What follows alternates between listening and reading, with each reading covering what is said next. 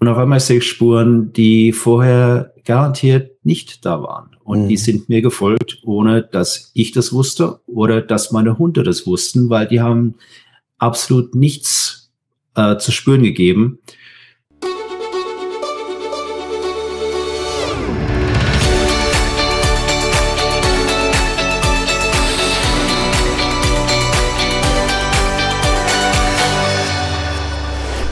Herzlich willkommen bei Exo Magazin TV, dem Magazin für Freigeister. Sechs Jahre lang führte der deutsche Chris Marks im Auftrag von Bigelow Aerospace auf der Skinwalker Ranch paranormale Experimente durch. Brisant dabei, seine Berichte landeten im Pentagon und Marks befürchtet, dass an ihm geheime Waffensysteme getestet wurden. Nun berichtet der ehemalige Wachmann über weitere Details von der Skinwalker Ranch über okkulte Experimente, Wesenheiten und rätselhafte Spuren.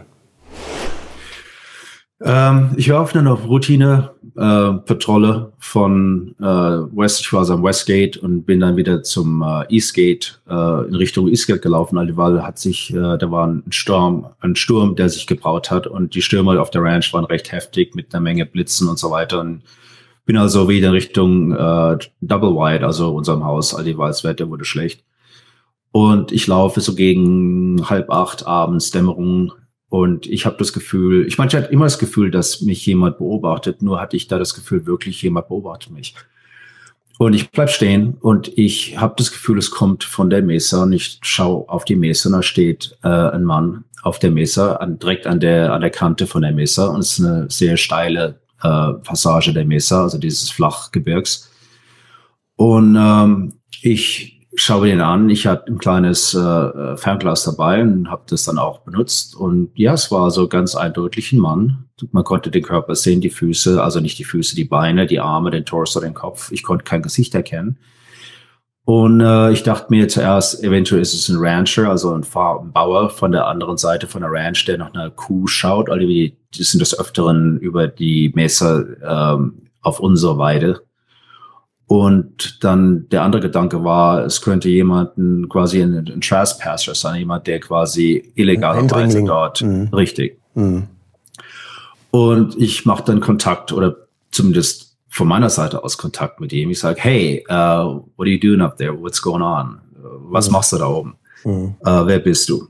Und ähm, er steht also er direkt äh, Richtung Süden, also direkt in meine Richtung mit seinem, mit seinem Körper her.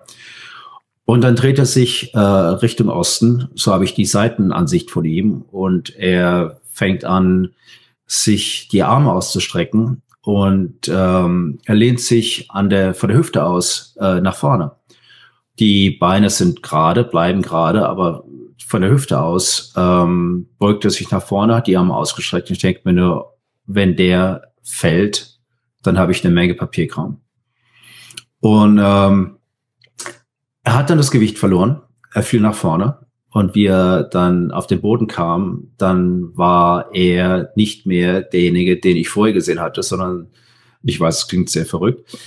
Äh, es war ein, ein Wolf.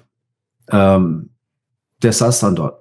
Mhm. Und ich habe Wölfe gesehen in der freien Natur als Jäger. Ich habe also äh, Wölfe erlebt in New Mexico, in Arizona. Ich weiß, wie die aussehen. Ich habe also eine Menge mit Wölfen äh, ich, äh, Erfahrungen. Und das war eindeutig äh, kein Hund, das war äh, ein Wolf. Und er mhm. saß dort. Mir ist natürlich in dem Augenblick nichts mehr eingefallen. Mein Mund war offen und ich konnte es eigentlich gar nicht erst erfassen. Mein Gehirn hat sich 360 Grad gedreht. Und äh, ich hatte eine Kamera und dachte, ähm, ich sollte probieren, Bilder zu machen. Dann der zweite Gedanke war, es ist zu dunkel, ich bräuchte ein Objektiv. Äh, ich, es ist keine Möglichkeit, das irgendwas zu bekommen, was nicht einfach nur schwarz ist, also auf dem, auf dem Bild selbst, weil der, die, äh, der Belichtungswinkel, äh, die Zeit für die Belichtung wäre so groß, ich bräuchte was ein Stativ qualitativ, so. ein Stativ, mhm. ja. Mhm. Und auch dann, dann müsste, würde ich da sitzen bleiben, sich nicht bewegen für so ungefähr 30 Sekunden, dass ich eine Aufnahme machen kann. Insofern war das nicht mehr die Frage ich wollte es einfach nur so gut beobachten, wie ich es konnte und das so gut beschreiben, wie ich es konnte und versuchen äh, einfach nur so viel in meine Gedankenpfeilen zu bauen, dass ich mich, dass ich das wiedergeben kann. Mhm. Dann ähm, fing es an, der Sturm ist er, war wirklich heftig zu dem Zeitpunkt, hat es angefangen hat zu regnen und äh, zum Teil zum Hageln. Und äh, dann ging er ganz lässig äh, an, der, an der Kante der Mesa entlang Richtung Osten.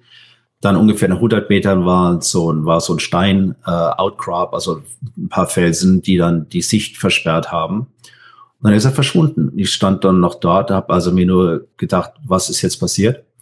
Hab dann äh, GPS aufgenommen, wo ich stand, habe dann projiziert äh, durch mein Garmin, wo er gestanden hat.